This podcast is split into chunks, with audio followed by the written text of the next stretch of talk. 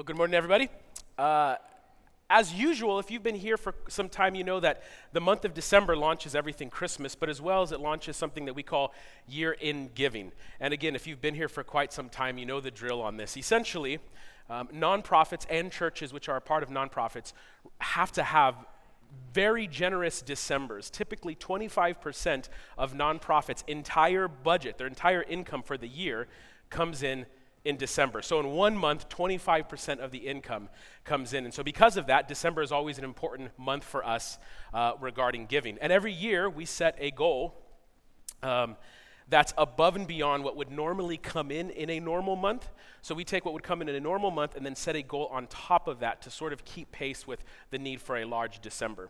And so this year the goal is $250,000 above what would normally come in in a month. And that's just not for the Gilroy campus, that's the Hollister campus and Iglesia Centro as well. So that's a church wide goal. Now, let me speak uh, briefly to why this is um, a weighty matter. Uh, every year, year in giving is important. Like we said, it, churches rely on significant Decembers. But um, one of the things you need to be made aware of, but you probably sort of already feel it sort of intuitively, is that in the last 12 months, the church uh, attendance has grown by 20%. So, in one year, in the last 12 months, church wide, Gilroy and Hollister and Iglesia Centro have increased attendance roughly 20%. So, 20% growth in 12 months. It's pretty remarkable.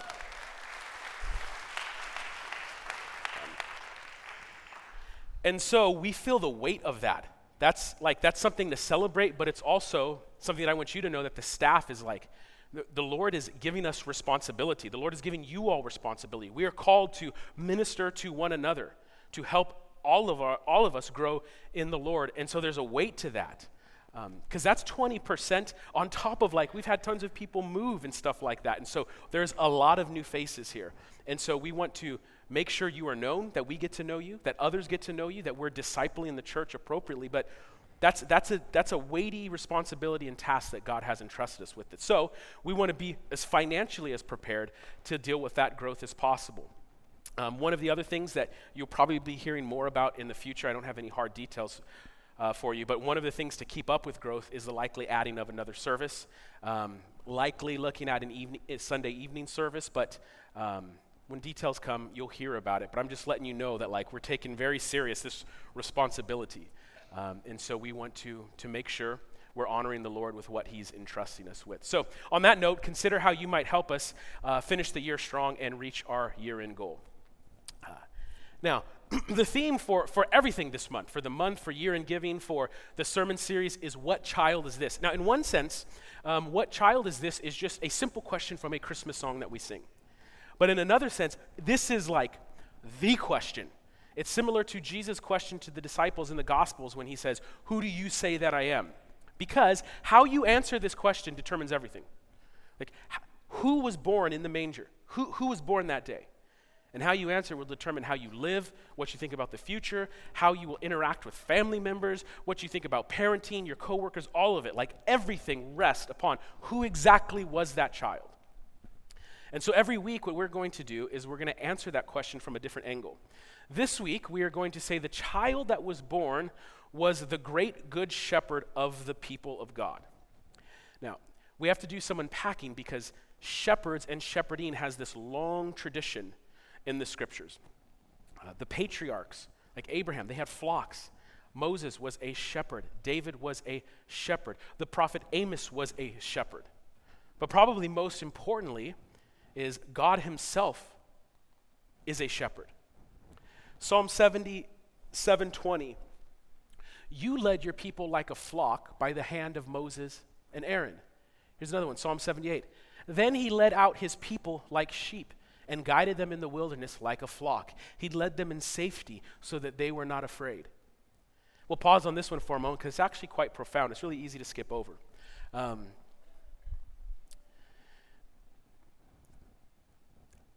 in the Exodus story, the people of Israel, it, appears as if they're wandering around for 40 years. In fact, we refer to that time as the wilderness wanderings. And so, in one sense, it's like, man, just wandering around, your, your feet wander aimlessly. What are you doing out here in the desert? But when the psalmist looks back at that event in history, he doesn't use language of wandering. he says that even though it appeared as if your feet were wandering aimlessly in a wilderness, God Himself, the shepherd, was leading you. And He was providing day by day for you. You are not alone. You are not wandering. You are being led. He guided them in the wilderness like a flock. Here's another one, Psalm 95. For, we, for He is our God, and we are the people of His pasture and the sheep of His hand. Isaiah 40, 11. He tends his flock like a shepherd. He gathers the lambs in his arms and carries them close to his heart. Like that's the type of shepherd we have in the Lord. There is, however, one chapter that is sort of like the quintessential God as shepherd passage. And it's one of the most famous passages in all the Bible. Some of you might already be thinking of it already Psalm 23. And so, what I want to do is just read you this short chapter and then go back through it verse by verse so we could see exactly what we mean when we say, like, the Lord is a shepherd. Psalm 23 The Lord is my shepherd, I shall not want. He makes me lie down in green pastures, He leads me beside still waters. He restores my soul, He leads me in paths of righteousness for His name's sake. Even though I walk through the valley of the shadow of death, I will fear no evil, for you are with me. Your rod and your staff, they comfort me. You prepare a table before me in the presence of my enemies. You anoint my head with oil, my cup overflows. Surely goodness and mercy shall follow me all the days of my life, and I will dwell in the house of the Lord forever. Okay, first line. The Lord is my shepherd, I shall not want. And already we have to take some steps back because when, when modern people picture shepherding, we typically picture like a big open field. It's filled with green grass, and maybe there's a wooden fence where a shepherd opens up the gate and all the little cute fluffy lambs they come out and then they just throw down on this all you can eat buffet of green grass. And when the day's over, they go back in knowing that tomorrow there's another full on grass buffet. Now, that might be true in some regions, but Psalm 23 is written from the perspective of someone living in Israel. And you need to know that a lot of Israel looks like this. Like a lot of it. If you've been to Israel, you know a lot of it is like this. And so you're meant to picture something more like this, where sheep are led to certain areas where there might be some growth, some vegetation, some food. But they have to rely on the shepherd's voice and be taken from place to place, from location to location. Because if you just stay there, the little bit of food that's there is gone very shortly. And if you stay there thinking it's going to be the buffet, you're not going to make it. And so sheep have to listen to the voice of the shepherd, and they go on paths. You can see at this point, like if you're your little lamb, you're looking down that path and you're going like, there's nothing there. I don't see anything. But if the shepherd is wise and he's good, he knows where there's food. You may not see it, but he does. So you just have to trust. Or you happen to be in the front of the line in that bush in the bottom right, you snagged up, and you're fine, man. All the other jealous sheep are mad at you. But you just have to trust. You don't know what's around there. And so you go from place to place, looking for a little sustenance here, a little sustenance there. And maybe every so often you get to get to a green pasture like this.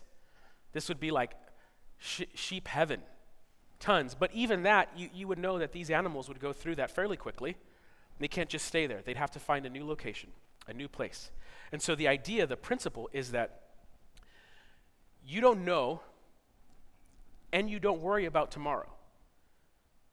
You follow the shepherd today, you listen to his voice. And if he's a good shepherd, he'll take you from place to place and you will get daily bread. This is a picture of someone who does it kind of today in Israel, but very much like how it was done 2,000 years ago. So the Lord is my shepherd, I shall not want.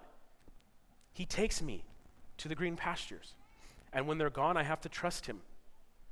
Now, this word uh, for want, I shall not want, Hebrew word aser, and it, it means something more akin in this sense to lack. I will not lack anything.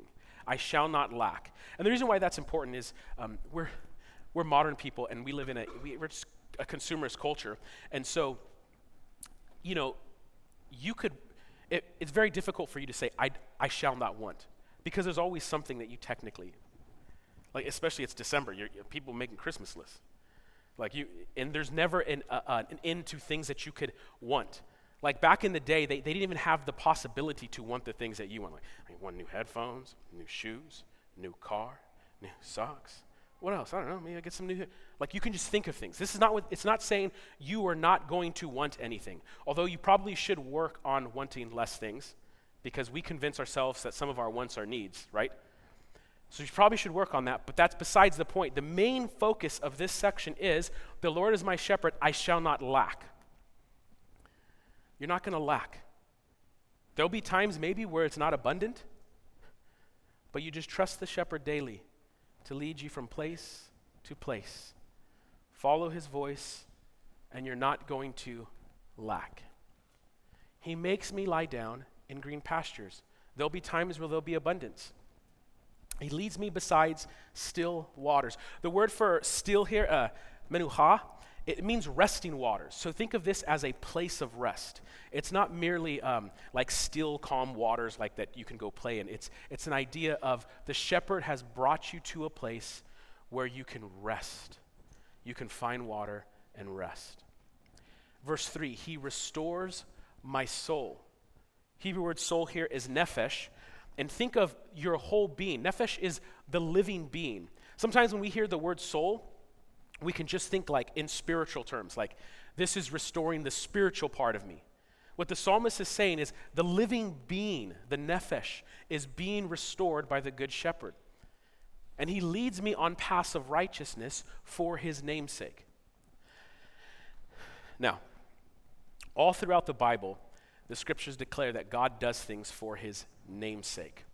And at first, um, that could be a little off putting because if you reflect on it, you, you might think, wait, is God only doing stuff for his glory, for, for his namesake, and he really doesn't like care about me or love me down here? It's just all about him. So even his goodness is just for his glory, and I just happen to get thrown into the equation? Well, you, you have to understand this in the right context because at first it sounds like bad news, but it's actually really good news. And here's the reason why.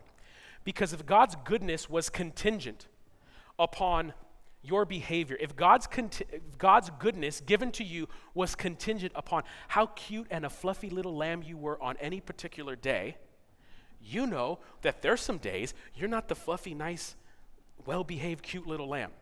Do you know what I mean? There's some days that are bad. What God is saying is not that He loves you. Of course, the shepherd loves the, sh- He loves you. But his goodness to you is not dependent upon something as fickle as your behavior in a given moment. He does something that's, he, he bases it on that which is unchanging. Who he is, his character, for his namesake and for his glory.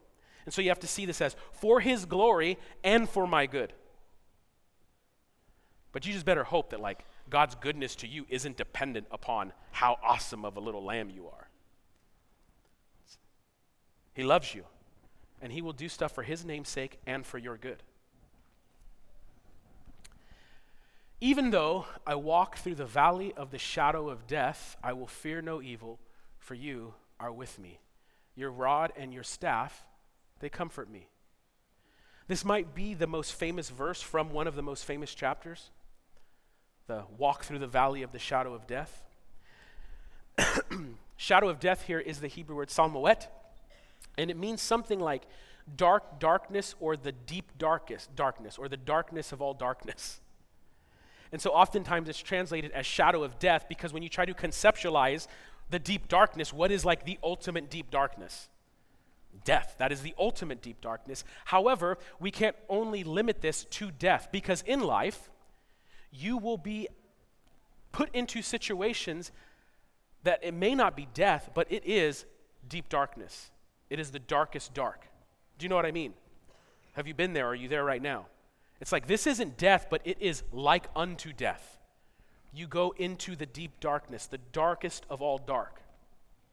And what the scriptures declare here is that even if you go through the deep darkness, you shall not fear because he is with you. He is with you. Now, this is, this is incredible here because the Bible is actually presupposing that you will have times in your life where you will go through the deep darkness. It's not a promise that the problems don't come, the darkness is not real, or that it won't be that bad if you just trust in God. No, it's saying you may go through the darkest of dark, the deep darkness, the deep shadow, but in that moment you will not fear because God is with you. Um, picture a family, and the power goes out, and it's all dark, it's all pitch black, it's dark. And the dad tells the son, Go get a flashlight. And the son says, Nah, a flashlight in the garage is scary. And the dad says, Okay, I'll go with you. And he takes his hand. And the boy's able to do it, right? The scriptures are not, they're not saying life is going to be great. It's presupposing there will be times of deep darkness. You will go into the deep shadow, but you will not be alone. The Good Shepherd will hold your hand. Now, it's interesting because Psalm 23 is sort of splitting up into three sections. In the first third, there's a focus on the Lord being a shepherd, and he's a shepherd all throughout the psalm. But in the se- second portion, the focus is on he is the person who is with you in the darkness. He's like the companion in the darkness. And on the third, the last third of the psalm, the focus will be on God being a host showing you hospitality. Now, what's important to note is that the centerpiece of Psalm 23, the heartbeat of it, is I will fear no evil, for you are with me. Now, here's why. Oftentimes, the way in, in the modern world we tell stories or write songs or, or write poems, we have the climax of the poem or the story at the end. But in Hebrew, especially with poetry found in the Psalms, oftentimes the, the psalm is constructed so that the center point, like the heartbeat, is in the center. It's not at the end, it's in the center. And so, in the center of Psalm 23 is this phrase I will fear no evil, for you are with me. God is with you in the deep darkness, in the deep shadow. And there, it's his rod and his staff, and they comfort me.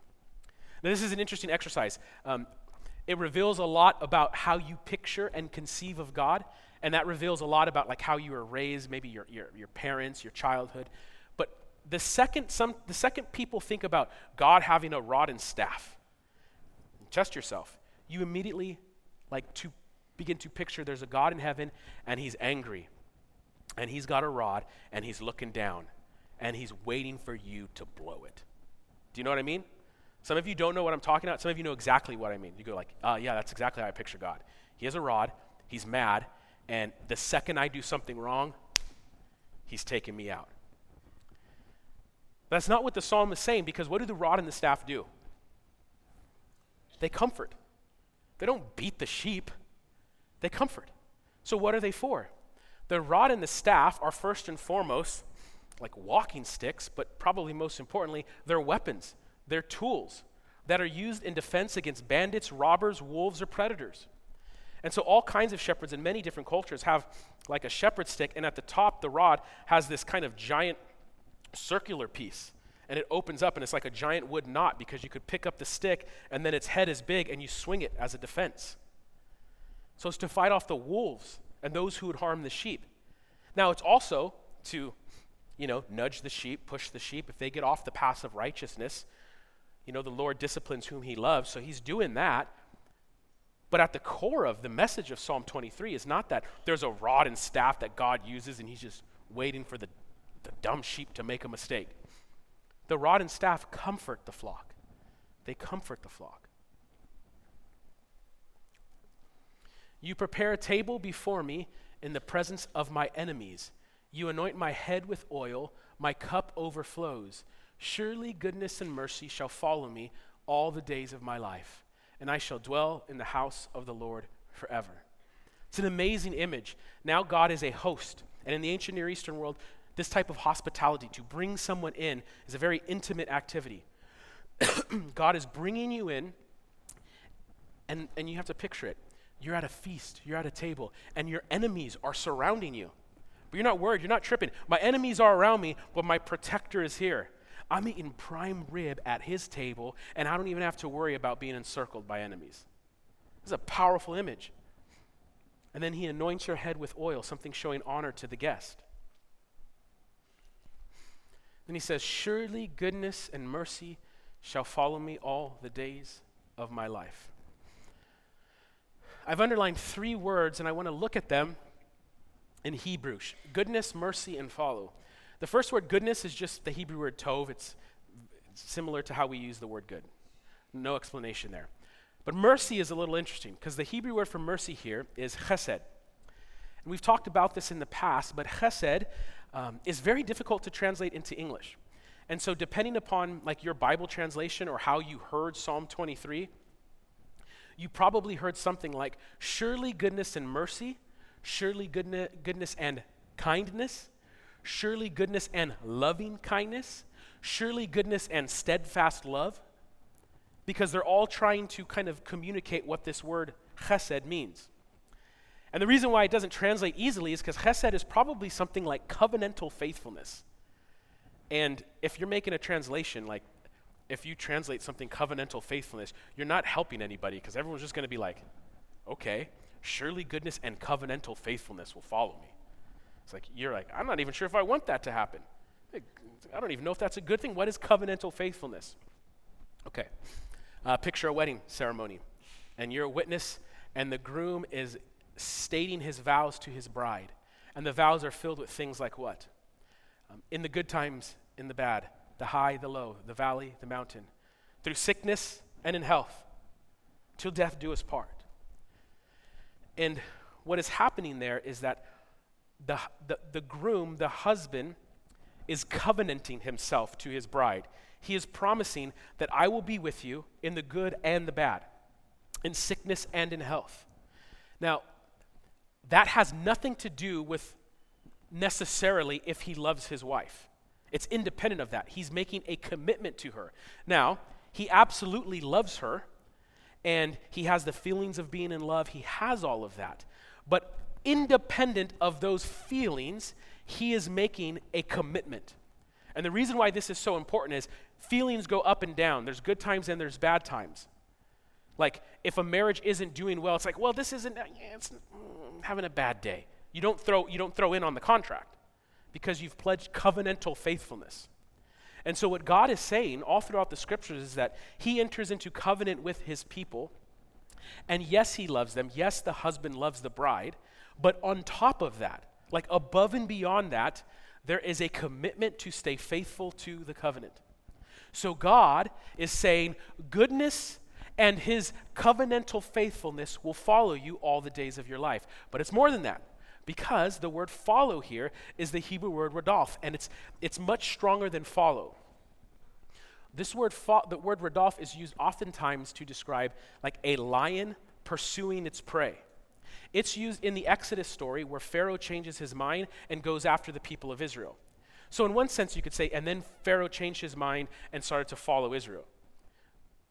The lion followed its prey. It's stronger than that. It's like a pursuing. As the lion pursues its prey, as Pharaoh pursued the Israelites, God's goodness and mercy, they are pursuing you like a lion pursues its prey. Do you follow this? It's not just like they're following behind you. No, like a lion stalking its prey, goodness and mercy are going to get you. And it's based upon covenantal faithfulness for his namesake. It's not dependent upon your behavior in a specific manner. It's dependent on some dependent upon that which is unchanging. The very goodness of God himself. And because of that, we can say with confidence, and I will dwell in the house of the Lord forever. Now, the ending of this matches the center. This is about being with God. In the Old Testament, to say you're going to dwell in the house of the Lord forever, the main point of that is that you're going to be with God. God will be with you. God is revealing himself in the house, the tabernacle, the tent, and so to be there is to be with God. It's not saying, like, and then I'm going to live in God's awesome house that's like a mansion forever. The point is presence with God. You're with me. You're with me. Now, if we were to take a big picture look at Psalm 23, you will see who's the primary like actor, who's the, the active agent in this. It's God. Because he makes me lie down. He leads me. He restores me. He is with me. He prepares me a table. He anoints my head. And because He is doing all of that, I shall not want, I shall not fear, and I shall dwell. I shall dwell with God. I will be with Him. He will be with me. Now, as you enter like into December, this is like really important. You recognize He, He, He, He he makes me lie down in the green pastures. He leads me on paths of righteousness. He restores the sum total of my being, my nephesh. He is with me. He prepares a table. He anoints me. And because I have all of that, whatever is going on, I shall not lack. I shall not want. I shall not fear because He is with me. He is with me. Now take all of these thoughts about the shepherd, the good shepherd, how God was a shepherd all throughout the Hebrew scriptures and take all of that with you to an event in John chapter 10 when Jesus of Nazareth says this The thief comes only to steal and kill and destroy. I came that they may have life and have it abundantly. I am the good shepherd. The good shepherd lays down his life for the sheep. He who is a hired hand and not a shepherd, who does not own the sheep, sees the wolf coming and leaves the sheep and flees and the wolf snatches them and scatters them. He flees because he is a hired hand and cares nothing for the sheep. I am the good shepherd. See, there was a wolf, and its jaws were focused on your neck. The thief comes to steal, kill, and destroy. And he would have got you, but there was a good shepherd, and a good shepherd who loves his flock so much that he would lay down his life for the sheep of his pasture. Now, this is where Psalm 23 can become a Christmas psalm. Recall to mind the heartbeat of Psalm 23. What was the centerpiece? What was the, the, the, beating heart of Psalm 23? I will not fear because he is with me. God is with us. God is with us. Now, what is the heartbeat of the Christmas message? the incarnation. Listen to the words of the angel speaking to Joseph leading up to the Christmas event. Joseph, son of David, do not fear to take Mary as your wife, for that which is conceived in her is from the Holy Spirit. She shall bear a son, and you shall call his name Jesus, for he will save his people from their sins. All this took place to fulfill what the Lord had spoken by the prophet. Behold, the virgin shall conceive and bear a son, and they shall call his name Emmanuel, which means God with us. The heartbeat of Christmas is that God would come to dwell among his people. Emmanuel means God with us. And, and in the psalmist, you, you, you, hear the words that we shall not fear, for God is with us. And if you want to know how close God became to us, He took up our human nature and He is born as a baby, a child, in a manger. And we have Christ Himself, God and man. And yes, He's named Jesus, but He's also named Emmanuel, God with us. Now, a question out of that what does it mean that Christ is your shepherd? Like, what does it mean that, that this child is also our shepherd? Well, it means what Psalm 23 was trying to get us to understand. Because God is with us, I shall not want and I shall not fear. I shall not lack, I shall not want, I shall not fear, because he is with me. That's a really important message coming into December, because it's, it's pretty strange. Um, December should be, like, just on paper, right? December should be the least stressful time of year, the most fun time of year. I mean, it's a holiday and people give each other, like, presents. There's, like, good food. It should technically, on, be, on paper, be the least stressful time. But we know, sort of statistically, the holidays, December, it's the worst time of year for many people and there's stress and worries and doubts. So it's this strange thing that's occurred. And part of that is because we're not thinking straight. We're, we're ma- blowing things out of proportion. We're making small things big deal. But then on top of that, there's also real things to, to stress and worry about. You know, they, they might be coming to your mind right now. You got, you know, there's, there's brokenness in the family. So every time the family gets together, we're, we Set the stopwatch. When's it going to get crazy? You know, when's the arguing begin? And maybe there's, there's financial struggles and stresses in your mind. Or maybe, let's just be real, in the holidays, we begin to reflect sometimes on our own mortality. You, may be, you might be up there in years and you're asking yourself, like, you know, I don't know how many more Christmases I have left. How many more Christmases do I have with my kids, with my grandkids, with my great grandkids? Or you might be younger, but you're looking at grandfather or your dad or your mom and saying, I, I don't know how many Christmases I have left with this person. And, and for some of us, there's, there's broken relationships, the pains of separation or divorce or loss, and all of that stuff is just magnified around the holidays. And so it builds and builds, and so you're walking around with this weight. And what you have to understand is the only way out of that is a Psalm 23 type of life. The sheep, they don't worry about what food is coming two weeks from today. They trust the shepherd day by day.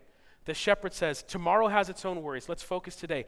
The sheep hear my voice, they listen, they follow. And I'm not going to, life's not going to be easy. There's going to be times of deep darkness, but trust me and follow. Trust me and follow. And so, when kind of the stresses kind of pile up, you need to be able to say, like, the Lord is my shepherd. I shall not want, I shall not fear. He is with me. When you're thinking about, man, is, is, this, is this mom's last Christmas with us? The Lord is my shepherd. He is faithful. He is good to me. I shall not want, I shall not lack. I will not fear. He is with me. Or maybe it's even you and you're going like, "No, for the first time in my life, I see I see the end. I don't have many years left." And you know, even if that death comes, if death is at your door and you're on your deathbed, and you see the deep darkness, the valley of the shadow of death, the Lord is my shepherd. I shall not want, I shall not fear. He is with me. And in those moments, when it goes into the deep darkness, he says, Take my hand, I'll go with you. And he walks with you. If you are in Christ, you will never have a day where you are separated from him.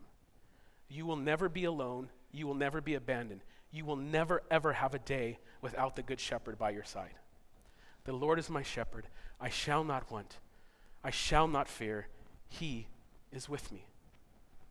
Again, this does not mean it will be easy or that life is all good all the time. It's presupposing the deep darkness is real, it's presupposing the shadow of death. It has that built into the equation. Nevertheless, he is my shepherd. I shall not want, I shall not fear. He is with me. Okay, what I want you to do right now is bring to the front of your mind those weighty things, the things that are bringing you down, the heavy stuff, the brokenness, the pain, death, loss, separate, all of those things. They might be small, they might be huge, they might be insurmountable, whatever they may be. Bring them to the front of your mind. And if everything is good for you right now, and you're like, man, I don't got any stress, your cup overflows. Give him thanks. If your cup is overflowing, give him thanks. But bring the dark things, bring the shadows, bring them, bring them to the front of your mind right now. And in a moment, I'm going to ask you to stand. And what we're going to do is we're going to read Psalm 23 together aloud. But we're going to read Psalm 23 aloud with all of that stuff in the front of our mind. So, in the midst of our worries, in the midst of our doubt, in the midst of our stress, in the midst of our pain, in the midst of our enemies, we are going to read Psalm 23 and speak the truth of the Good Shepherd over ourselves and each other. Let's stand. So, call to mind, and you know, they shouldn't be hard. You don't have to think hard to, to know what they are. But what are the heavy, the weighty things? things that cause fear of you, fear in you.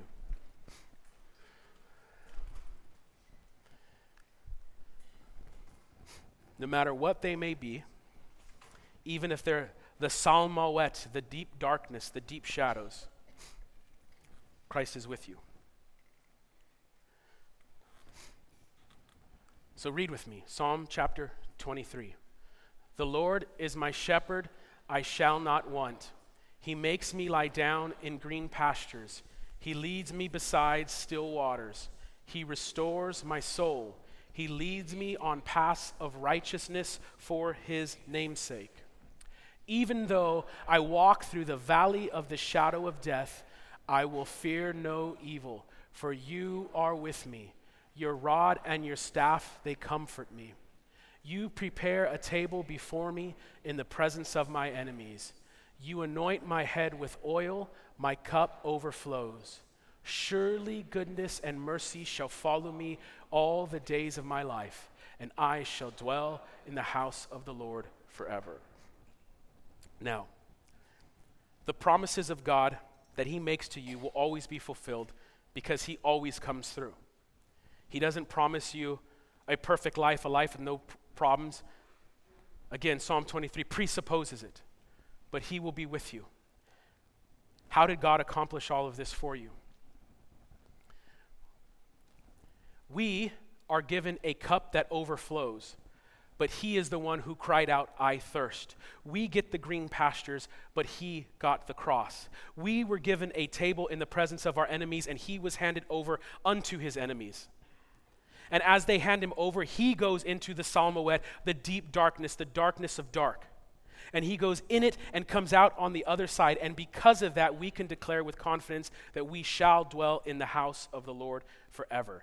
You will never live a day without him by your side.